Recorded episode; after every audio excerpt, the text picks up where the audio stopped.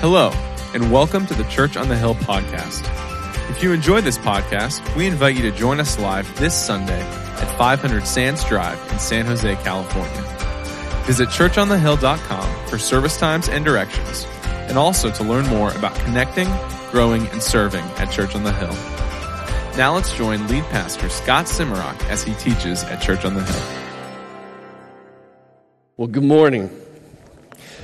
So my habit every Sunday morning is when I come into the office, I, uh, I open up my news feed and start reading to see what's going on in the world, to see what I missed overnight or over the weekend, because I digitally detach usually on uh, on Saturdays, and sometimes something has occurred over the weekend that I have to start there this morning.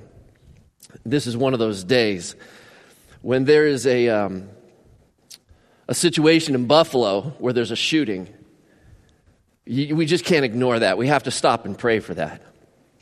Specifically, and particularly when it appears racially motivated, it's just a reminder of what God's kingdom is. That it's a, a kingdom of people from every race and every color and every ethnic background that merge together as one, where race isn't the determining factor. The only determining factor is does that person have a relationship with Jesus Christ? And today's a reminder that, dang it, the world needs the church more than ever Amen. to show that race doesn't divide us. I love this church because when I look around at you, man, there are black, brown, yellow, white, and everything in between in this church, and I love that. I didn't mean to start preaching before I started preaching, but it's just hard. So I, I gotta, I want you to pray with me, okay? You pray, I'll pray. And um, I believe what I heard this morning was that 10 people lost their lives to a shooting, okay? So if you haven't read, you can check this out later. Um, but let's pray that somehow God will allow people to rise up, His presence, that the church would be stepping into places to bring help and healing. So, Lord, we just come before you this morning. And, uh, Lord, it's a hard way to. Um, it, it, I don't know, Lord. It just it shakes my soul when I read stuff like that to see how evil our world can be and how ignorant people can be. So, God, in, a, in the face of tragedy, somehow would you, in your presence, step in to bring comfort and peace and healing? And may the truth of who you are become more and more relevant to people. This is just one example, God, of what the world looks like without you, without your presence. And we need you, God. So, would you help us as a church to know how to respond to situations like this? God, we just lift this to you, not knowing what to do. But help us to be an example of loving people who don't look like us, might come from different backgrounds. Lord, let's be the kind of people who love well. And everybody said, Amen. Hey, thanks. There's moments we just got to do that. Um, if I can take you back to a Wednesday night in 1995, I was running a student ministries in a church. And this guy walked in. He was a freshman. His name was Ryan. And I noticed two things about Ryan. First of all, as a freshman, he had more facial hair than I did. It's like, wow, early bloomer. The other thing I noticed about him is he walked in with a guitar strapped to him. And I'm like, well, that's weird. Like, you're new to a place and you just carry a guitar wherever you went. And I was wondering, like, can you play that thing? So after the whole group was over, it's like, so what you got? Let's, let, us let us hear something. And he starts ripping out Dave Matthews songs.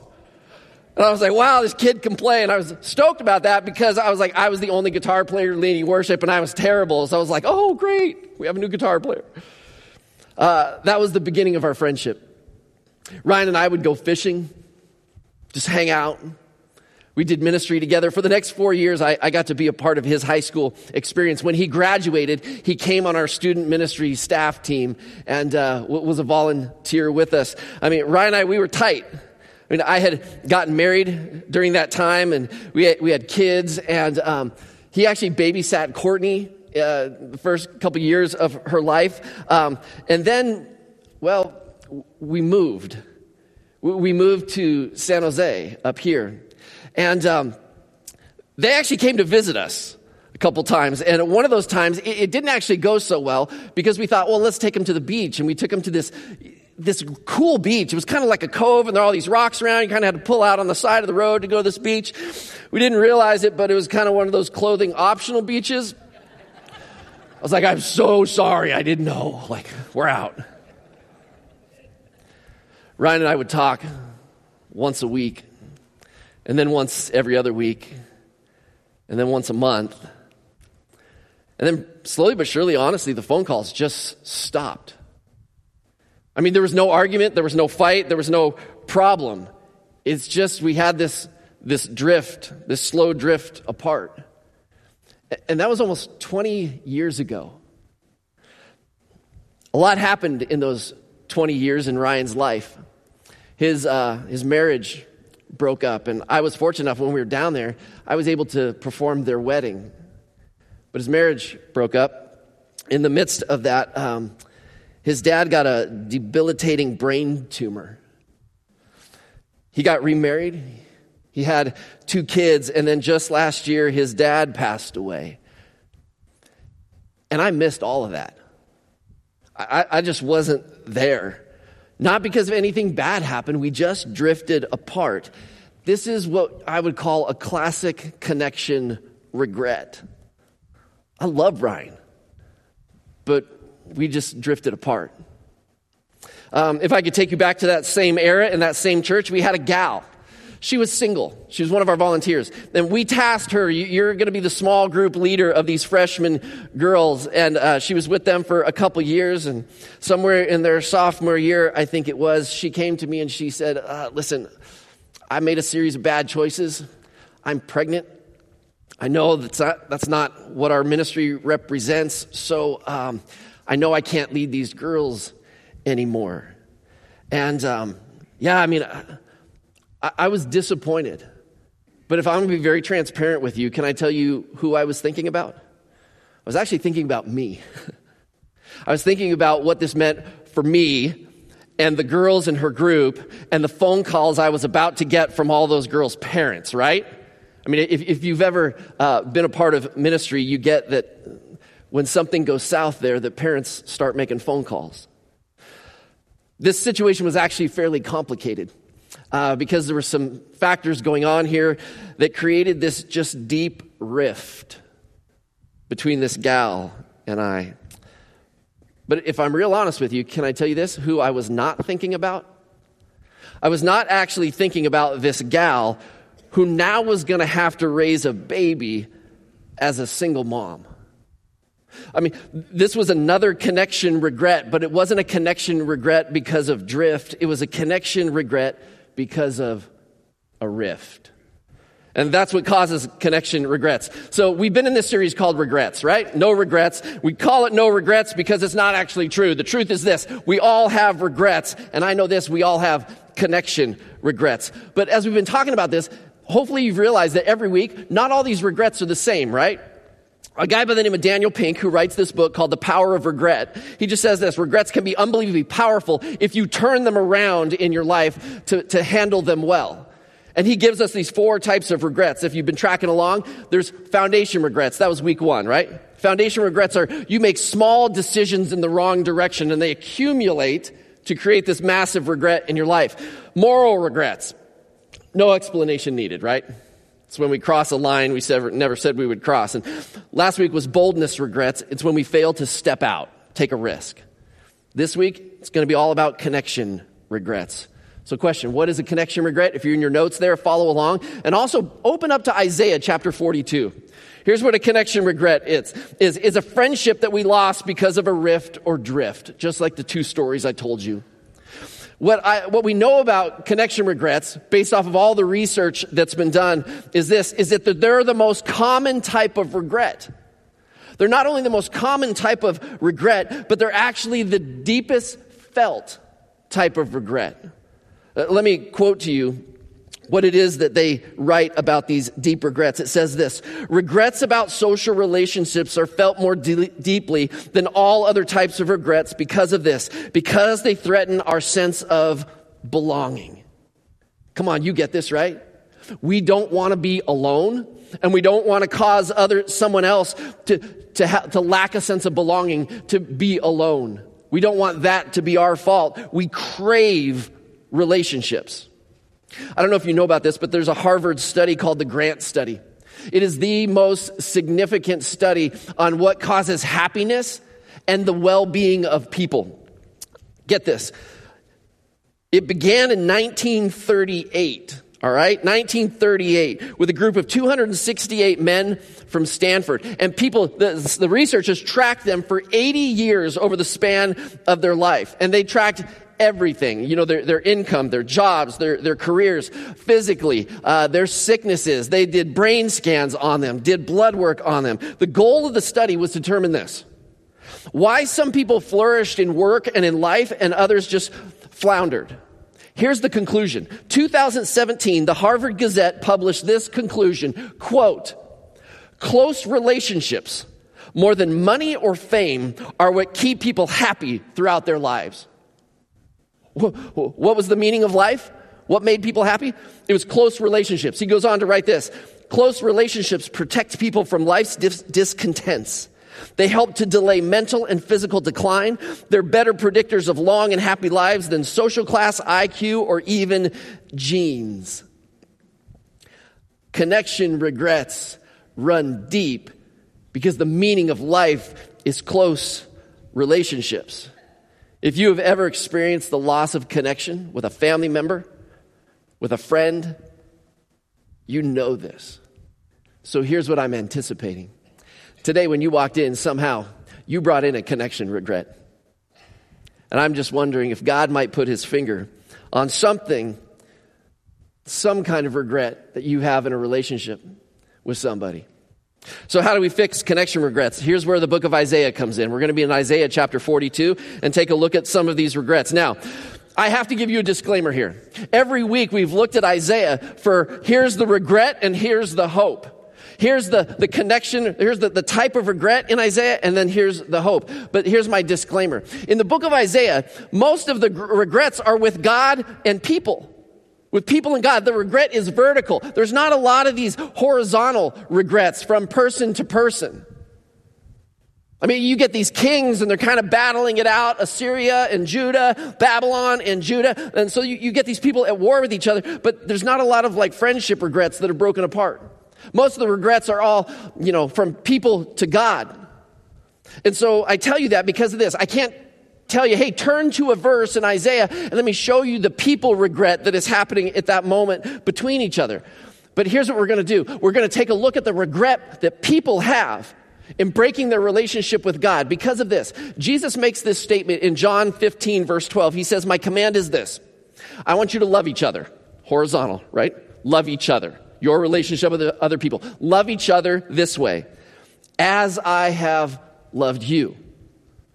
Here's my point. If we're going to take a look at how Jesus loved people and how God loved people in Isaiah, you take a look at how God loves us. He says, Here's what I want you to take this vertical love, and I want you to love each other that way. So if we take a look at what's broken here and how God loved his people, take that and apply that to your relationships with each other. You okay? That's what we're going to do in the book of Isaiah. Isaiah 42. I want to show this to you the connection regrets in Isaiah. A little background, real quick. Isaiah, he's been warning the king about, please pay attention to God. Don't ignore God.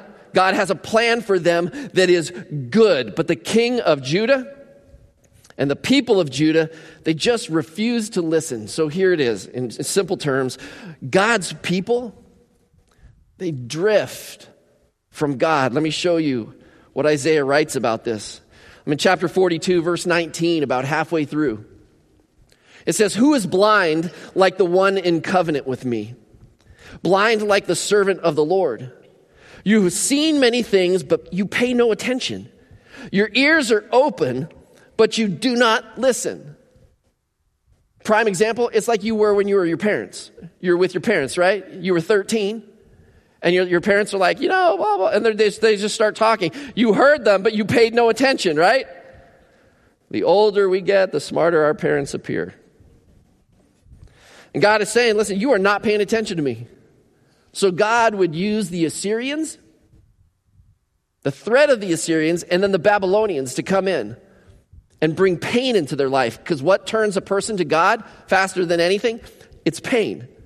Verse 25 reads this way So he poured out on them his burning anger, the violence of war, and enveloped them in flames, yet they did not understand. It consumed them, but they did not take it to heart. Isn't that heartbreaking? Mean, parents, you get this when you've tried to reach your own kids. You've tried to say, no, listen to me, because if you don't, there's going to be this, this pain in life. So there's this drift from God. Rather than a rift, rather than rebellion against God, and, and we all get this. You know how I notice it in my own life, this slow drift from God? I just go to my journal and check out my last several entries.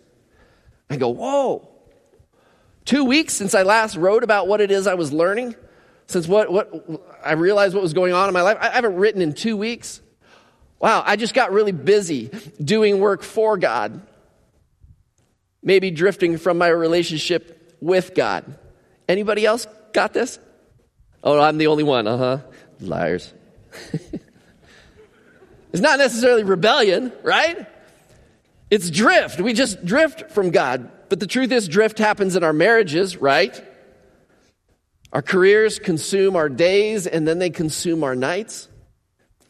Drift happens with our kids where we get super busy providing for them and we forget, oh, I'm not just the provider, I'm actually the guider. I'm the one who's supposed to get to know them. Drift even happens with our parents. When we get busy with our own families, right? And we forget, no, I, I, still have parents whom I love and love me, and we actually still crave belonging with them. And some of us even crave affirmation from them. So I don't know where your regrets will lie in your relationships with people. But if statistics prove right, most of us carry around some type of relationship connection regret. But it's interesting because sometimes it's not always just a rift, uh, a drift. It's actually a rift as well. Let me show you this. See, God's people, they didn't just drift from Him, but God's people create a rift with God. Look at verse 24.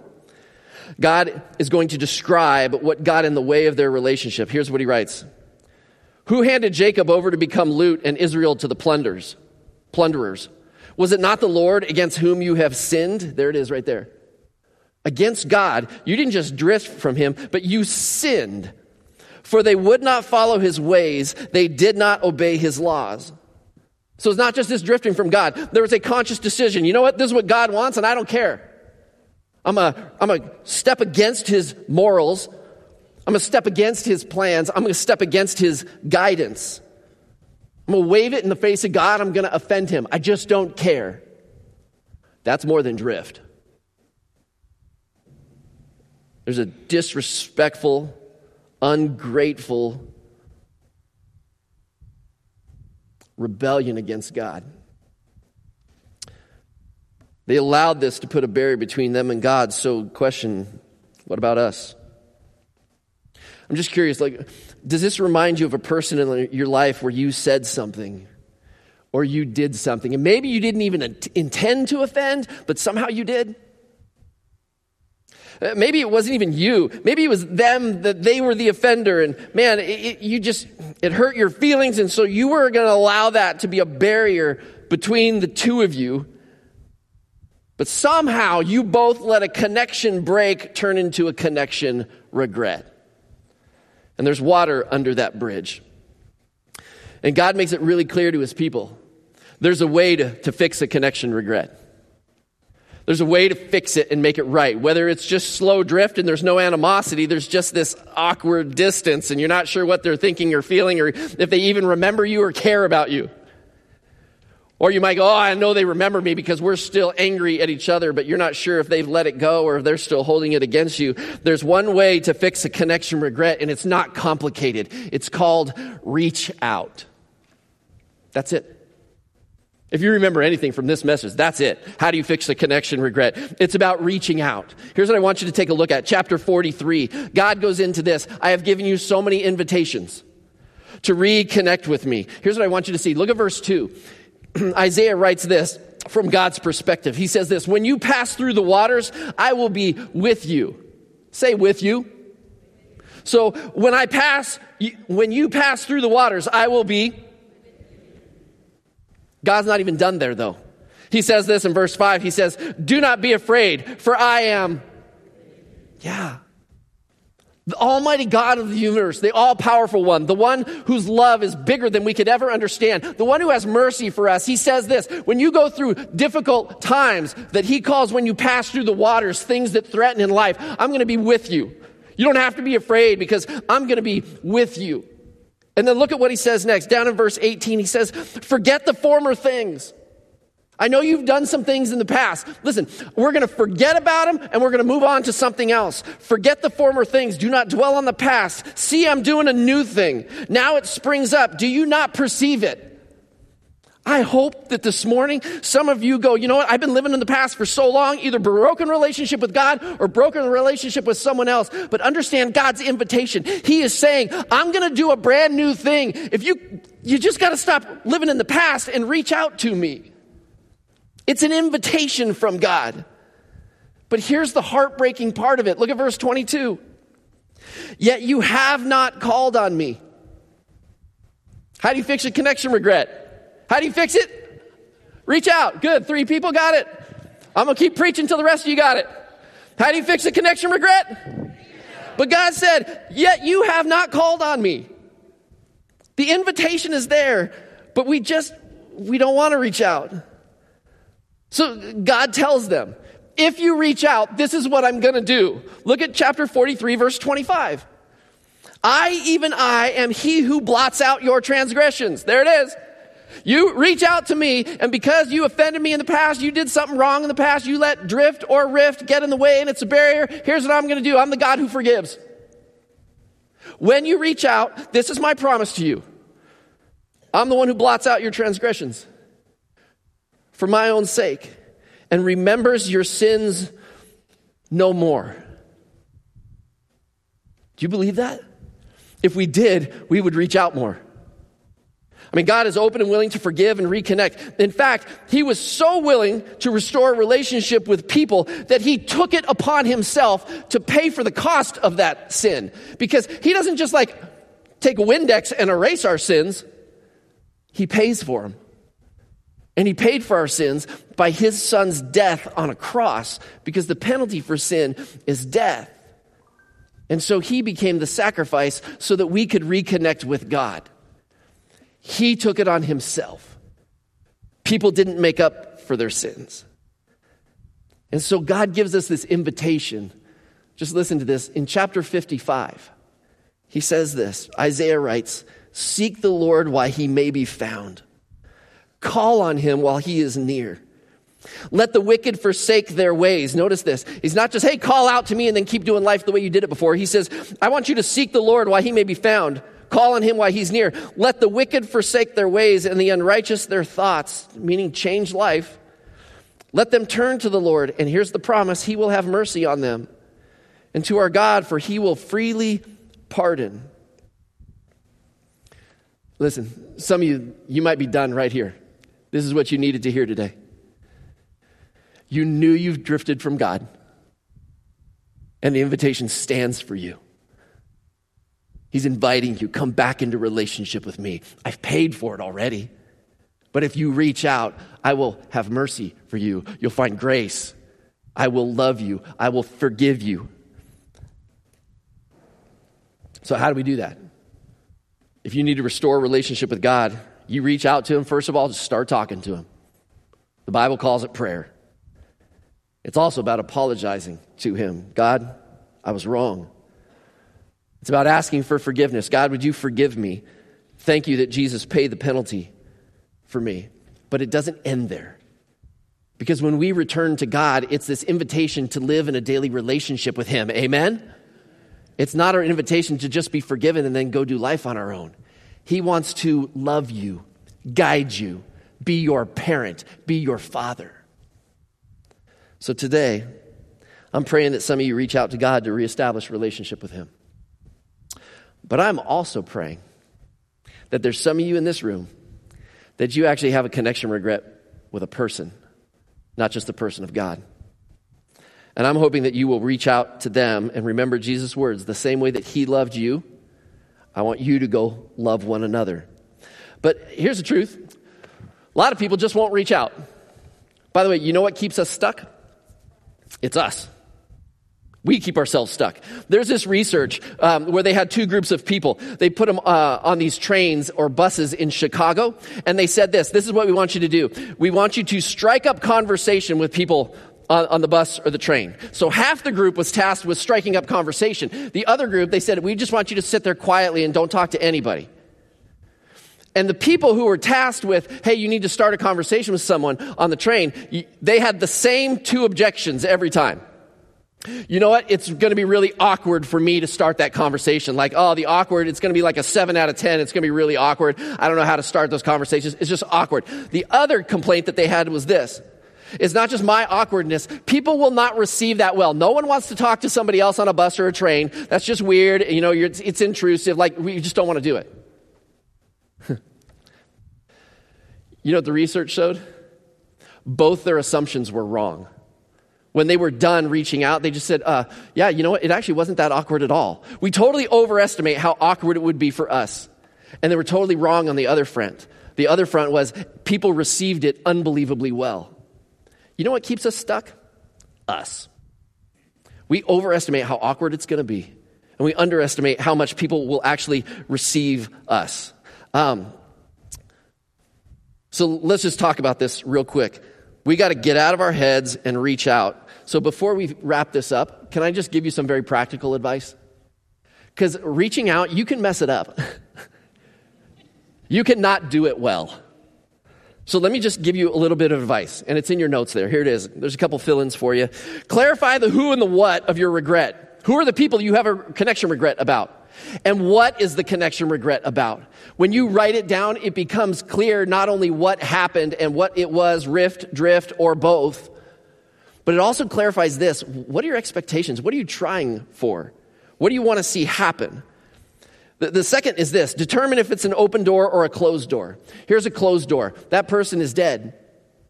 They're no longer with us. That's a closed door. You don't have the opportunity for a connection, a, a reconnection with them. If that's the case, listen to me. This is crucial because you don't actually have to carry that regret with you. Write it down, process it, Talk to someone about it. And then understand this you stand in God's grace. If they were the offender at you, the same way that God forgave you, forgive. If you were the offender, your conversation is not with them, it's with God. God, I'm so sorry. I didn't do that right.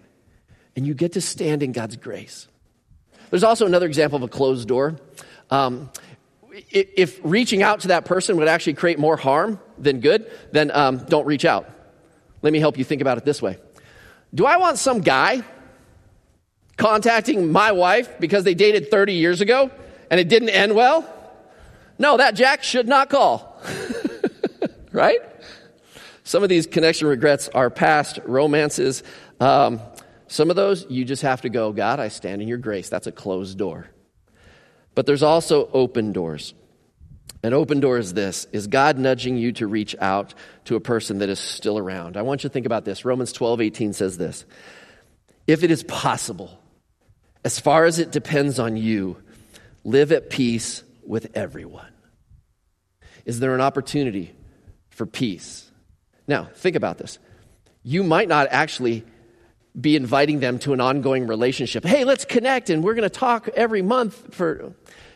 You might just need a better end to your story with them. Does that make sense? You're never going to be besties. That's okay. Third thing, how about crafting some phrases that, expect, that, that express your expectations or your regret? Let me just give you some phrases. Maybe some of these will connect with you. Like, yeah, that's what I want to see happen. Um, how about this one? I wish I would have stayed in touch. Simple. I, w- I wish I just would have stayed in touch. Or maybe B, I want to say I'm sorry. Maybe that's the phrase. Maybe it's, I didn't like how I left things. How about this one? I know we aren't in each other's lives anymore, but I have regrets about how we left things. Do you see how that's inviting a different ending to your story? Another one, I would really like to reconnect. See, that's different. You're asking for an ongoing relationship. I know we have our own lives now, but I just wanted to say, say what you want to say. Or how about, I want to clear the air about something. Write down how you want to connect with them. And then four is this be ready to apologize and forgive. I mean, if it's a rift, be ready to apologize. Even if it's, man, you felt like they were this wrong and you were this wrong. You're keeping score. Stop it. if you did anything wrong, be ready to apologize and certainly be ready to forgive. The fifth and final thing is this the only thing you can do is receive the response. You can't control the response. You only have control over this, right? You. And you barely got control over that. You don't control their response, you can just receive it. Um, you remember my friend Ryan I told you about? I hadn't talked to for 20 years. Last week I was down in Southern California for graduation. And as I was studying all of this, I just realized it's so silly. He lives in that town. So I called him up or messaged him on a Monday.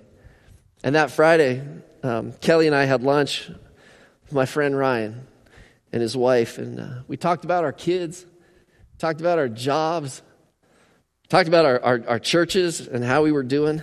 And an hour and a half just flew by.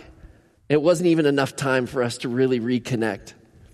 But it was the beginning of washing away a connection regret for me because I love that guy.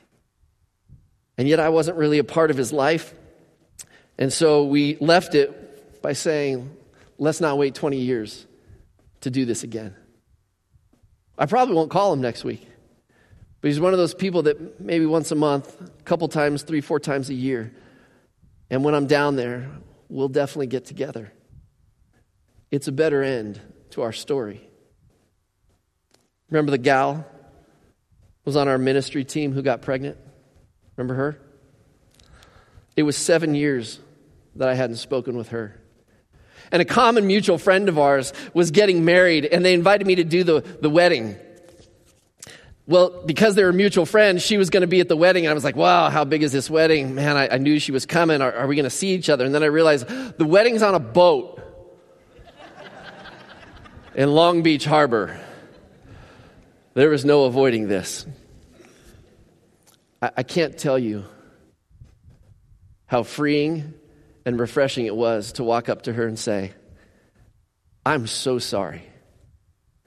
I have to apologize because seven years ago, I was really focused on me, and I didn't realize what it would take for a single mom to raise a kid by herself. You needed the church more than ever, and I let you walk away from the church. And I, I'm sorry. Now, she and I don't call each other, we don't chat anymore. But you know what? I don't have a connection regret there anymore. We cleared the air. And there was nothing I could do to make it right other than to say, I didn't do it well back then. And, and neither did she, but see, that was the mutual, you know what? There was a rift there that I think we both contributed to. How do we fix connection regrets? Simple. We, we reach out. So here's the simple question What's God inviting you to? Maybe it's your connection with Him that needs to be restored. Maybe it's a family member or a friend. But all I can invite you to do is this be courageous and reach out. Reach out to God or reach out to that person. Because my prayer for you is this that you walked in with some connection regrets. And you either will walk out by leaving them here because it's a closed regret, or you'll walk out these doors and be ready, process it, go through some of these steps, figure it out, and then reach out because it's not that awkward. And being reconnected is amazing. It's the kind of thing that God did for you in his son Jesus. Let's pray. Lord, I thank you that you didn't leave me alone. And that no matter how many times I either drifted or rifted from you, that you keep reaching out to me. And so, God, I just say thank you. Thank you so much for how you have generously loved us. So, God, would you give us this conviction right here today that the same way you loved us, we would love one another. And I, I, admit, God, it's different than the world loves because the world cancels, the world gives up on, the world pushes away. The, the, the world is done with us, but you're not, God. And so give us that re- rich kind of love for each other and the courage that says, I don't control how this turns out, but I just know I need to step when you call me to step. So make it clear to us in the room, God, and give us the courage to reach out in a meaningful way. And if you want that and you're, you're going to step into that, would you simply say, Amen?